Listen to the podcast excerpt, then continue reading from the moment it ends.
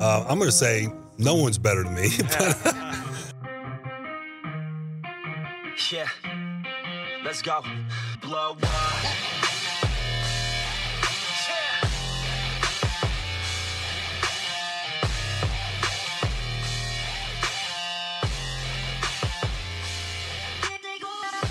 One of these days, I'm going to come in here like Bruce Buffer on UFC Fight Night. But it's not going to be today.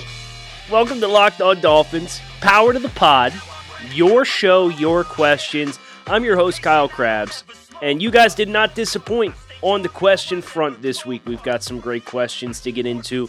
Uh, interesting angles for the Miami Dolphins this offseason as we continue to work our way towards, hopefully, training camp and, and uh, the regular season starting on time. We still have a couple of months before we get to that point, but uh, you guys really kind of came at this with some different angles. Uh, we got 50 questions today. Uh, spoiler alert, we will not get all 50 questions in, and that's fine. But if I do not get your questions on today's episode of Locked On Dolphins, which is brought to you by Built Bar, swing over to USA Today's Dolphins Wire because I do do daily writing there. I'm the managing editor of USA Today's Dolphins Wire. NFL draft analyst for the draftnetwork.com. So, some draft related topics perhaps getting hit over there. And uh, also keep it locked in right here on Locked On Dolphins because the rest of the week, uh, typically I like to take one or two of these more in depth questions and turn them into shows. But I suppose before we get there, Miami Dolphins news of the day, yesterday slash today, the Miami Dolphins signed Tua Tagovailoa to his rookie contract, four years, approximately $30 million, a little bit of change in there as well.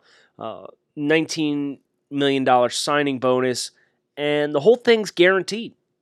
So, uh, is locked in, which is great news for the Dolphins as they look to get the rest of this rookie class settled. Defensive lineman Raekwon Davis signed yesterday as well.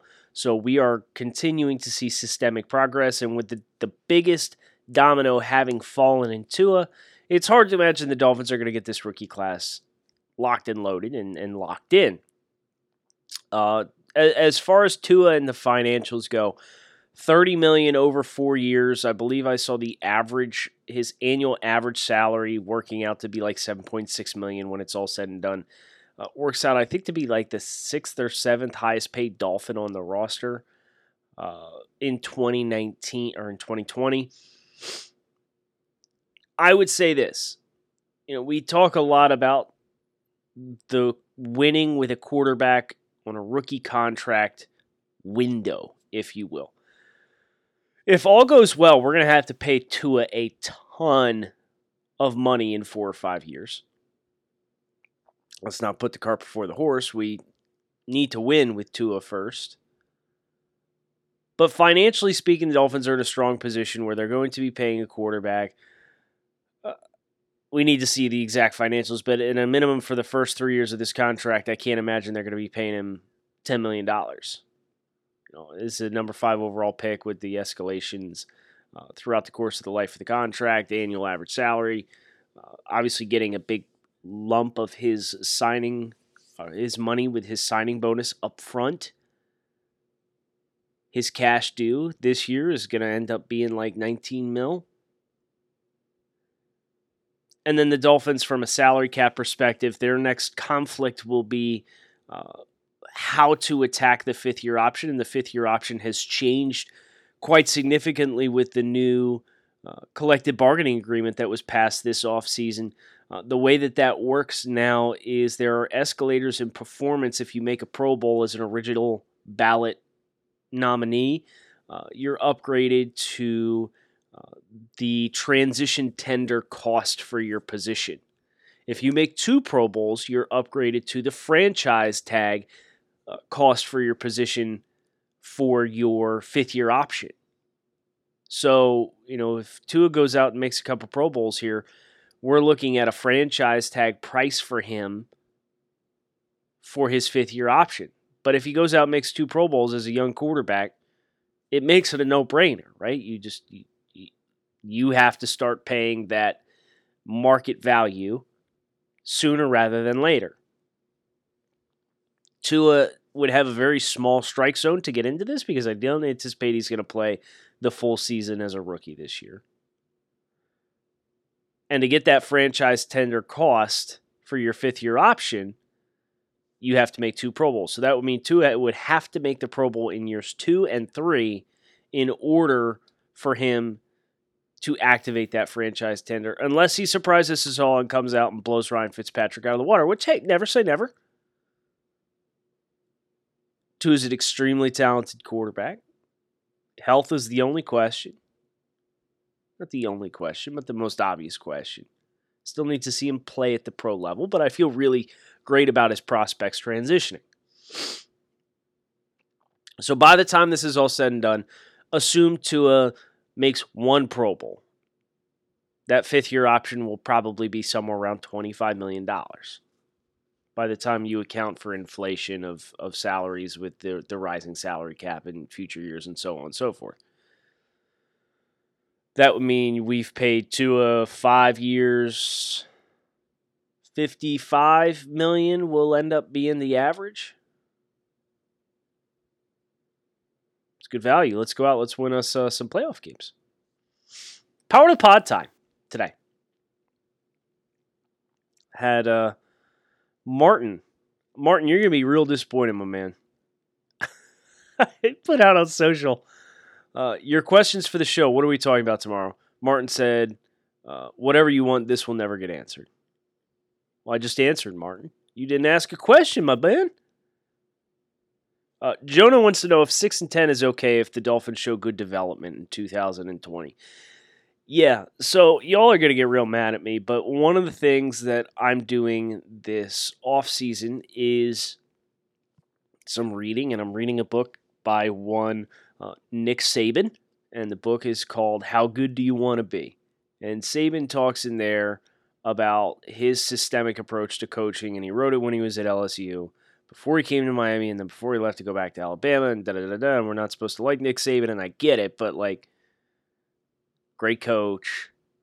The curse is over because we have Tua to forgive the passing of Brees. I'm not going to open up that can of worms again, go down that rabbit hole. But Saban talks a lot about not watching the scoreboard and not setting numbers as expectations. Focus on the process, being the best version of yourself that you can be, and the results are, are bound to follow. So I think for the Dolphins, especially in 2020, year two of a rebuild, tough draws with the AFC and NFC West. I don't want to put a number on the Dolphins, and the Dolphins shouldn't put a number on the Dolphins and say, well, if we're not 500 or better, we failed this season. Well, there's a lot that goes into that. So I do think there is a pathway for 6 and 10 being an improvement season for the Miami Dolphins. And that being an exciting springboard for them to then improve uh, again in 2021. Uh, El Ciento wants to know what a football game would look like in the fall if COVID restrictions are in place, in your humble opinion. Would the NFL or any professional sport really play without fans? I have no idea, uh, and I'm not really qualified to talk about what the restrictions are as somebody who's just a sports guy who's hoping we get some football games. Uh, I, I would say this uh, we are far enough away where I feel like the NFL, with their resources and the improvements that we're going to have, presumably have in treatment and testing and tracing, you would think, and this seems to be what the the NFL is is operating under the assumption as, is that we are still a ways enough away where enough improvements can be made where infrastructure and system can be put in place that will help keep this thing stable. Will that actually materialize? Who knows? I hope so. Mal Swift, which, if any, free agents remaining would you bring in? This is an interesting question because there's some pretty big names still left out there on the market. You've got Cam Newton a quarterback, who's a non-factor for the Dolphins. Larry Warford, Logan Ryan, Jadeveon Clowney, some good names left out on the free agent market still. Would I bring any of them in for the Dolphins? Larry Warford is reportedly looking for seven million a year. I would bring Larry Warford in on a two-year, fifteen million dollar contract. I would, and I would let him walk in day one and be the best offensive lineman on the Dolphins' offensive line. Right now, right guard is our biggest question mark, especially if Robert Hunt is going to be getting tested at tackle. Um, because now at guard you're talking Solomon Kindley, Michael Deiter, Jesse Davis as a three-headed monster competing for one starting spot. Uh, and whilst they invested a lot of young bodies some good scheme fit prospects, Larry Warford, which we talked about yesterday, is a good enough player that I wouldn't let my investments in young players preempt me from bringing Larry in on a, a short term contract, a two year deal, and saying, okay, you know, like you come in, play, be an asset right away. This is a win for you because you don't have to wait super long to get your next contract. You can hit the free agent market again at 31 and cash out and get another big deal. Uh, Joe Goggs, what do the Dolphins do with Jakeem Grant? I think in a perfect world, Jakeem Grant continues to be like wide receiver four for your football team. Uh, the special teams impact is undeniable. When he touches the ball in open space, he can be electric. But I think if you try and make him into an every down receiver, you're going to continue with what the Dolphins have struggled with each of the last two years, which is some durability questions. Jakeem's a good football player, but at the end of the day, like you're 5'7, 170 pounds, whatever he is, it's a physical game. That's going to wear on you. And we've seen Jakeem now, two couple of years, uh, struggling to stay healthy through the back end of the season. I think he's he, he's not going anywhere. You know, he's got good uncoachable traits in his speed and explosiveness. He's a good personality. He's a good person. He works hard. They just have to find that right role for him that involves a handful of touches that make the most out of him and, and get him in the special teams game. I think that's the the pathway for optimal success for Jakeem Grant. Oh, here's a good one. Tone Toto. I know it's a little early, but which current Dolphins coming up are going to be in a contract year? Let me get my producer to pull that up. And while I have my producer pulling that up, I want to talk to you guys about our sponsor for today's episode, Built Bar. We have a special offer for all of you listening. BuiltBar.com. Some of the best protein bars you will taste. I guarantee it. Promo code Locked On gets you $10 off your first box. These things have one seventh the carbs and sugar of an average protein bar and still have more protein than an average protein bar. They're light, they're enjoyable to eat, they, they eat like candy bars, not like leather. BuiltBar.com, promo code Locked On gets you $10 off your first box. See what all the fuss is about. BuiltBar.com, promo code Locked On, $10 off your first box. So the question from Tone Toto was which Dolphins are in free agency in 2021? Well, courtesy of our friends over at Spotrac.com, which I might as well make my homepage these days.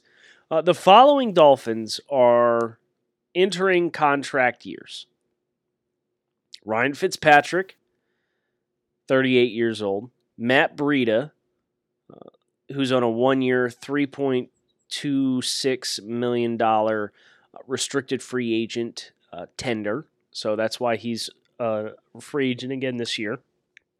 Wide receiver Albert Wilson, that is uh, after his restructure. Uh, he's now playing for three million in base salary and uh, some escalator bonuses uh, that could help elevate. He's got a million dollars in incentives at his disposal.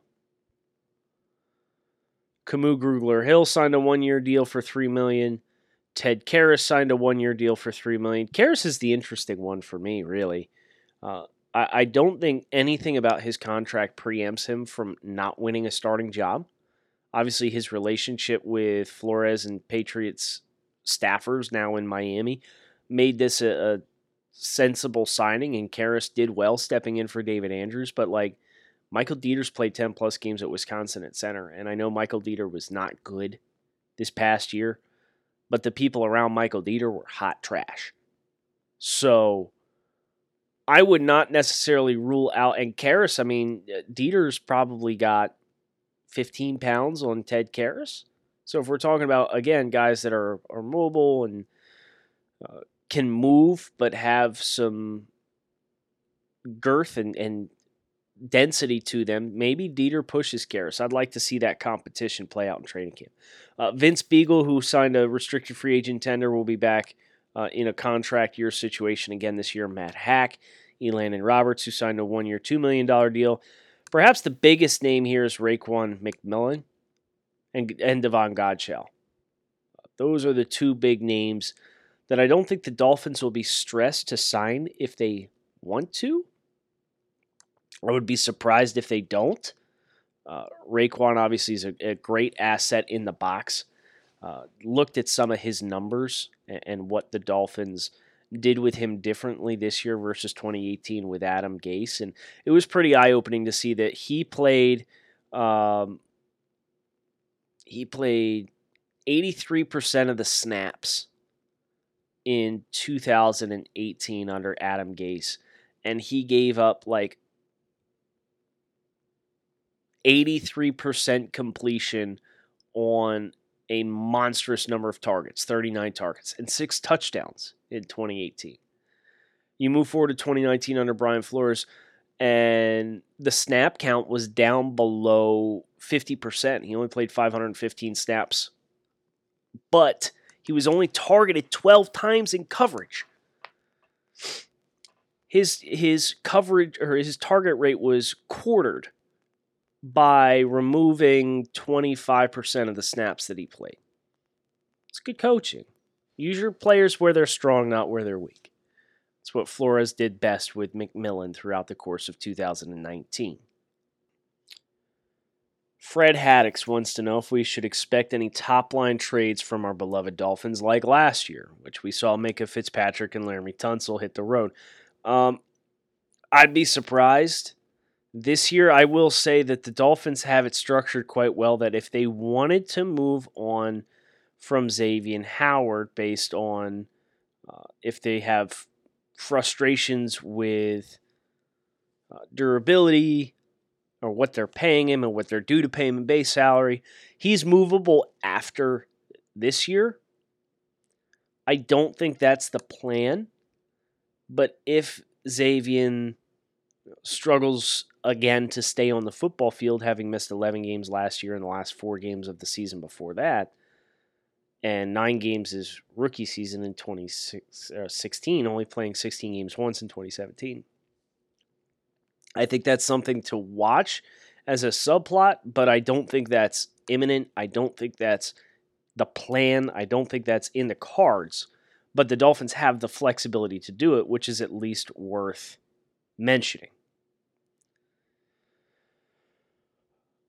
Uh, speaking of Xavier, Jack Ross, have we heard anything on Xavier Howard's pending disciplinary actions? Early on, there was talk of a four to six game suspension. Do you believe that factor was included with the Noah Igbinoghene selection?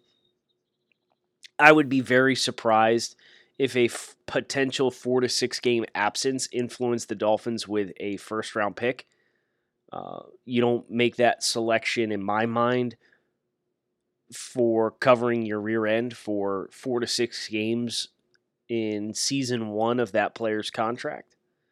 Um, I do think they play different roles as well. I think Igbinoghene in the slot, kind of more of an alley defender and tackler, and Xavier more perimeter corner, kind of press man outside who's going to play turn and run and, and, give depth off the line of scrimmage, where Igbinoghene is going to be charged with more triggering down into the run and, and be an edge support player, uh, as well as his responsibilities in coverage. I don't think Howard's potential disciplinary issues would have weighed into that decision. Do we know what the situation is? And if he's going to get disciplined, no, we don't. Uh, I would expect he'll probably get something, maybe a couple games. But uh, at legal issue, at least legally, uh, has the books being closed on it. So here's hoping that it it helped provide a valuable life lesson for Xavier, and you know, he he learned from that situation to prevent himself from acting in in that manner moving forward. This was a good question from Kyle, but I really don't think you can look at it this way. Uh, he said, since we didn't use the Texans picks for two and we essentially traded Minkah for Noah, do you think we're in a better or worse position for 2020 if we didn't do those trades? Obviously, we won't know until we see who we get next year from the Texans picks. Let me ask you this: If Minkah Fitzpatrick and Laremy Tunsil are on the Dolphins team in 2019, are they still five and 11? Or do they find a way to win a couple more games? Because that's how I'm kind of electing to look at it. Um, and as you said, Kyle, you know, the not knowing the full package for Tunsil until we get a, a first and second round pick next year. Um, this is still a to be determined, but I don't think there's any question if Minkah Fitzpatrick and Laremy Tunsil are on the team last year, Deiter plays better. So you've improved two positions in the offensive line because you have some stability next to him at left tackle say what you will about Minkah and his piss poor attitude in Miami, uh, a good football player and had a potential to make a very high impact. And you saw the impact he made for the Pittsburgh Steelers.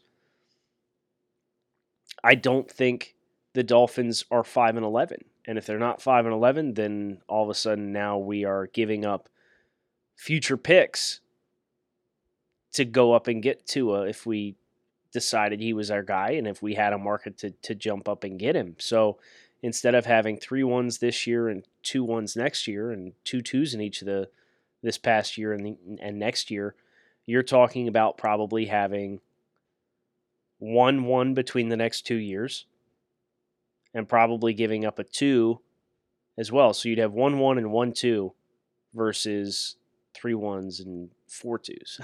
so um, listen, the the Tunsil deal was one of those situations where it didn't make sense to pay him because they're going into a rebuild, and you were getting a monstrous amount of assets to get him, and Minkah just didn't want to be here. And in year one, I respect the fact that the Dolphins had enough conviction in their process and their coach to say, we would rather have a coach who's able to instill his program and his culture without being inter- interrupted by a bad attitude in Minkah Fitzpatrick. No one player is above the program and above the team. Do I wish they could have worked it out? Absolutely. But they didn't. So I think, in the grand scheme of things, from an asset perspective, from a team culture perspective, and from the path that we took, is we know we got Tua on versus if we took the other path, I don't think we necessarily are in a position to get to a beat by being five and eleven. I think we're better off now. This question um, it's a little out of left field, but it was too good not to at least address uh, egregious film in the greatest cinematic feature in the history of film. This is arguable at best, but I'm going to go with it. The Leprechaun. The primary focus is obviously on the villain, although Jennifer Aniston rose from her standing to become the icon she is today. Which current Dolphins player will have a similar Aniston style rise this season? So, who is a supporting cast player who is going to enter into a starring role in 2020. Jeez. Give me Mike Gesicki. You know, he, he showed some good improvements, some redeeming qualities, some good production down the stretch. You look at the way uh, Tua happened to to find a lot of Irv Smith throughout his time as the starting quarterback, and I think that there's enough there for Gesicki long term to be the player the Dolphins thought he could be when they drafted him in the second round. You know, if you would have asked me this 12 months ago, I would have not been enthusiastic or optimistic about Mike Gesicki. He obviously changed that narrative quite a bit with his play this past season.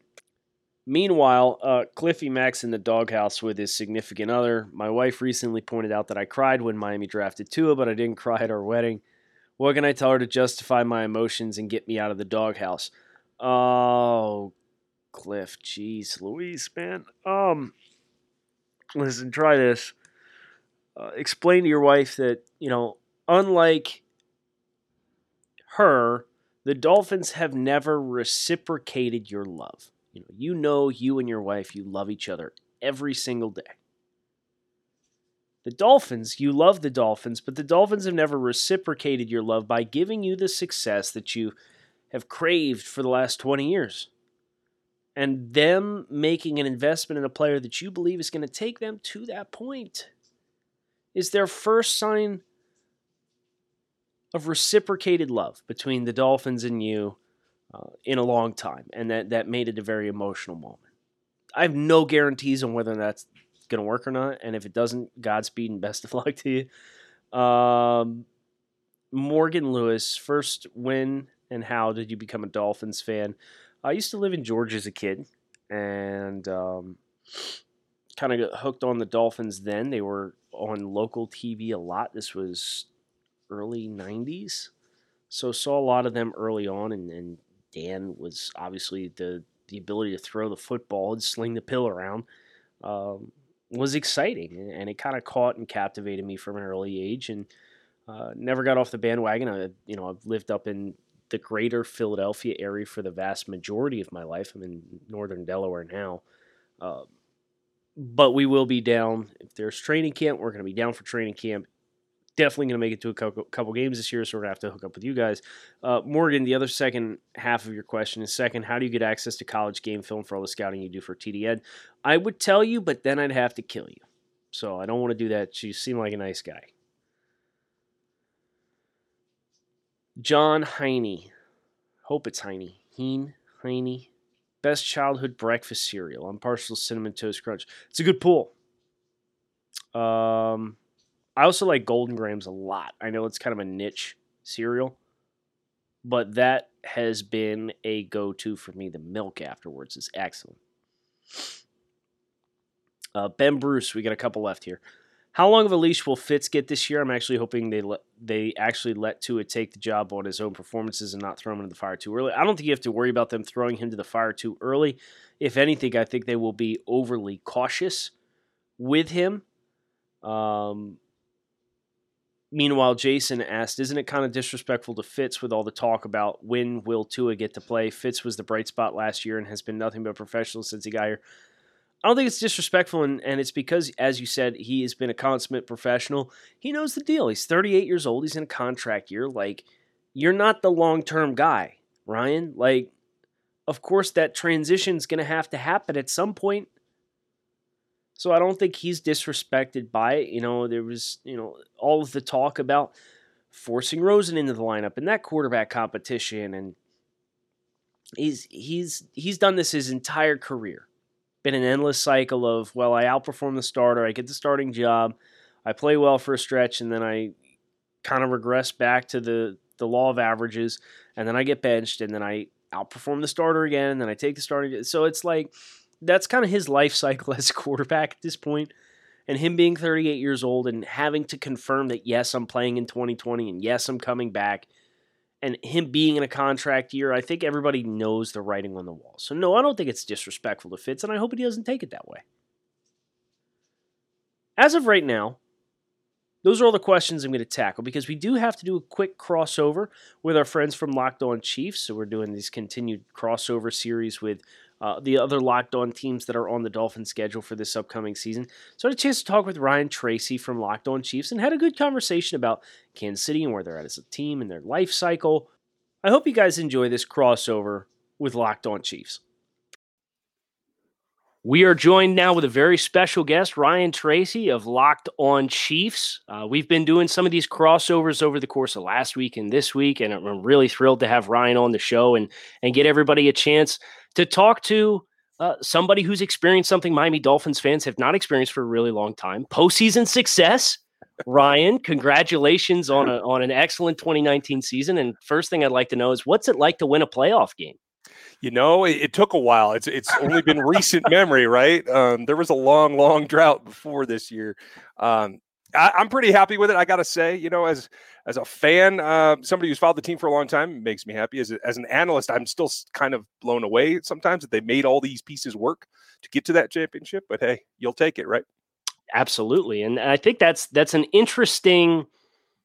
Watching the Chiefs' evolution as a team has been interesting, and I'd like your input on this as far as you know, getting Patrick Mahomes obviously being a the continuation of quarterbacks on rookie contracts and that being your optimal window to win and how that's relevant for Miami now having signed to Tua Tagovailoa uh, as of yesterday. Um, Ryan, what what was the most challenging jigsaw of pieces? I know offensively, Kansas City felt like they were pretty set coming into the year. Defensively, it seemed like they were they went really aggressive, bringing in Frank Clark and some of the other pieces. What was the most challenging or surprising piece of what Kansas City did ahead of 2019 that allowed them to come together? And, and obviously, once Patrick Mahomes got healthy after a midseason injury, allowed them to go on this postseason run. You know, really, the big question mark was how can they adapt to the Steve Spagnuolo system? And obviously, with Frank Clark up front and Tyrann Mathieu in the back, that gives you two anchor points. But building around them was really the big question. I think the emergence of Juan Thornhill playing up to honestly where I had him stacked pre-draft, that was mm. a nice culmination, right? And with with Emmanuel Ogbah, Alex Okafor, and the emergence of Tano Kpassagnon, who had been uh, a foregone conclusion that he, he, wasn't going to contribute prior to Spagnuolo's arrival, I think they really just threw everything at the wall and got a rotation going that ended up paying off in the end. That I don't know that they could have been supremely confident in when they started it. Now, as we look at Kansas City moving forward now. Obviously, not a not a great chance to make a lot of impact in free agency. You know, they're kind of tight on the cap space, and and some of that is played into with Chris Jones being on the franchise tag. There was some talk pre-draft about Jones being a movable piece. Is that still the perception? Do we feel like Jones is now going to be a part of the 2020 season in Kansas City? What's the vibe on Chris Jones? Because impact players like Chris Jones, you know, it's pretty rare for them to become available and, Kansas City with the pending extension for Patrick Mahomes. Uh, it seems like the the numbers are a little difficult. What's the gauge there? I think that that's exactly it. The numbers are the difficult part. There was talk that there were a couple of interested parties prior to the draft, and when it didn't emerge on draft night, uh, you knew pretty much that the cost of doing business with Chris Jones in terms of an extension in this year where there's a lot of question marks at this point about mm-hmm. what that cap's going to look like and how much they're going to have to spend. I think it's just a lot of buyer beware, um, uh, not taxing yourself cap wise too far that you can't get anything else done. So I don't, I don't think that there's anybody that really feels that a trade is still in the works or, or, even a possibility. Maybe after another season of of high output, you could retag and trade possibly. Mm-hmm. That's about the outer scenario at this point. Um, I think honestly, what they're marching towards is really the worst case scenario in that he plays this year on the tag and they're unable to reach an agreement. Uh, right now, there's not much movement, and we hear that uh, there's not a whole lot of communication either. Okay. And, and, has Chris signed his tender? Not that I'm aware of. No. Okay. Uh, he is not participating in their virtual off season, so th- there's a lot of uh, little tick boxes that have to be done just to yeah. get him to show up. It's kind of you think back to the Jadeveon Clowney situation, and Miami knows all about this. You know, it's if if that tender goes unsigned past you know into the summer months, then you really, as a team, lose all the leverage. And that's uh, Clowney flexed his leverage on both Miami and Houston in axing the trade uh, in August that would have sent him to the Dolphins. Uh, so that'll be a, an interesting storyline to watch uh, as we move closer and closer towards the season. Ryan, I wanted to talk to you uh, about Kansas City's first round pick, Clyde Edwards Helaire. Uh, for all of the running backs don't matter chatter that goes on these days.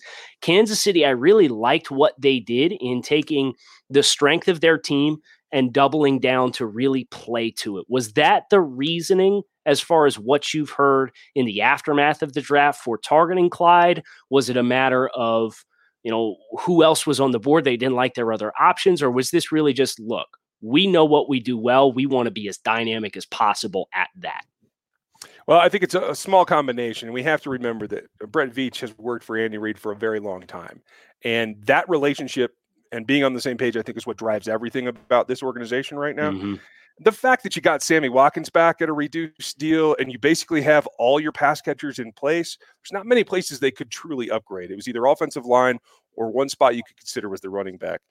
And once Brett Veach in his post draft conference call, uh, we get on and he's just giddy to the point where I told coach he was going to like what he saw. I sent it to him and he actually thought he was better than Westbrook. And when you have wow guys like they had in Philly to compare to, when you have that kind of emotional instant reaction to what you see on film, I think that makes it just a foregone conclusion. Yeah, I really like that. That's that's something that I've talked about with with my Dolphins fans uh, regarding team identity and investing in positions versus just checking the box, right? And and Kansas City being completely invested in their offense. It would have been really easy to let Sammy Watkins go for a reduced rate or, or to run it back with Damien Williams and Darwin Thompson. Uh, I guess my next question for you, Ryan, would be in relation to to Patrick Mahomes. Uh, and his play, because the quarterback position for Miami fans is such a, a hot button issue.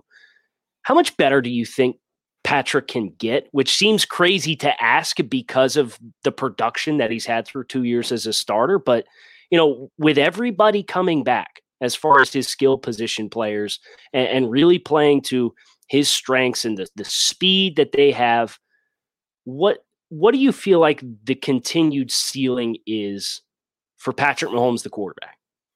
I think it's pushing it farther and farther. Obviously, this was a down year, missed a few games with a significant injury. So mm-hmm. you have to kind of discount that a little bit. But I do expect him to get roughly back to a midpoint between what happened in 19 and the production he had in, in 18 because of all those factors and the fact that defenses, teams around the league are trying to score points with them because I don't think that they feel that they can truly stop them.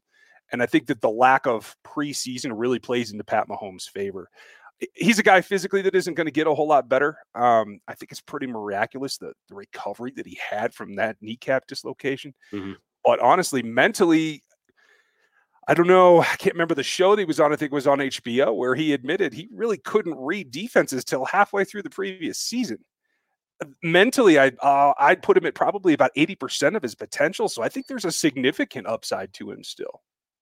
Now we, we think about the Chiefs offense and the question that I wanted to ask you next pertains to, you know, you said not a lot of teams, rightfully so, feel like they can stop Patrick Mahomes, but we did see at least you know, one instance of a team slowing this offense down this past year, and it was the Indianapolis Colts uh, who had some success in that game. And Mahomes threw 39 pass attempts in that game. What specifically was it? If I'm going to sell sell a pitch for a game plan to Dolphins fans, as far as here's how you can at least slow them down. What it was go- it in that game? It goes back to uh, what we talked about being able to be multiple and not give things away. I think what they did very well in that particular game was not give him the keys that he's used to seeing on film. They changed things up enough that what he was keying on didn't come to reality. They had a decent pass rush on him. His offensive line was not whole in that particular game. So I felt like he rushed his processing quite a bit, and that threw him off as well. So if you can give him the same personnel groupings on defense and do different things, make sure that you are moving it around. I think that that's the only the way that you can do it. And you have to have the athletes in order to play multiple coverages, multiple sets out of the same grouping. So it's a challenge, but it can certainly be done. That's music to Dolphins fans' ears, knowing who Brian Flores aspires for his football team to be. Uh, Kyle Crabbs with Ryan Tracy from Locked On Chiefs. Dolphins fans, if you know any Chiefs fans, Ryan's your guy. Make sure you tell them to go listen to Locked On Chiefs. Ryan, really appreciate the time and talking ball. And uh, I wish you well this summer and hope you stay safe. And, and here's to us hooking back up again in the fall when it's time to play this football game, my friend. Yeah, absolutely. That'll be fun. Take it easy on your eyes with all that film. Yeah, right. That's going to put the bow on it for us here on Locked On Dolphins today. Hope you guys enjoyed. Power to the pod, crossover Locked On Chiefs, talking to a contract situation and what the, the five year option might look like for him. Lots of good stuff to get into. And you guys, you know, you brought plenty of more good questions. So, like I said at the top of the show, swing on over to USA Today's Dolphins Wire for some additional written conversation pieces on some of the questions that you guys brought to the table. You guys did a great job with it. We will be back again tomorrow to pick up with the rest of our week. Kyle Crabbs signing off. Thanks as always for listening to Locked On Dolphins.